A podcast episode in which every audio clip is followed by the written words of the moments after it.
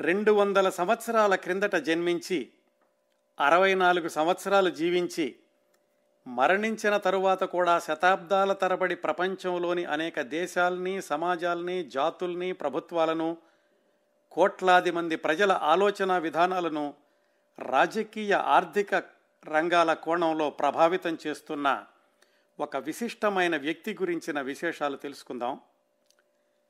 ప్రపంచ కార్మికులారా ఏకం కండి. పోరాడితే పోయేదేమీ లేదు సంకెళ్ళు తప్ప జయించడానికి ప్రపంచం ఉంది మీ ముందు.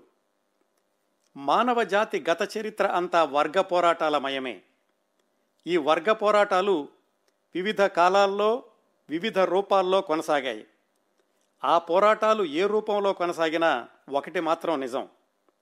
ఏనాటి సమాజంలోనైనా ఒక వర్గం మరొక వర్గాన్ని దోచుకోవడం అనేది అప్పటికీ ఇప్పటికీ కొనసాగుతోంది.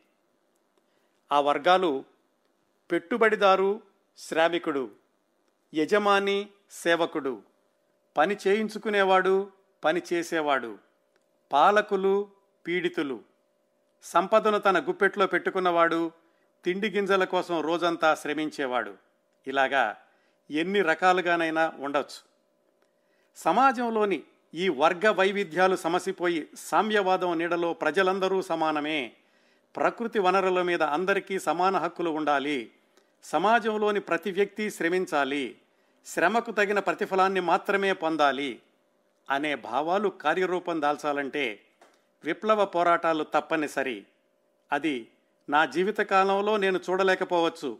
కానీ నా మరణం తర్వాతనైనా తప్పక ఈ సిద్ధాంతాలు ఈ ఆలోచన విధానాలు ప్రపంచాన్ని ప్రభావితం చేస్తాయి.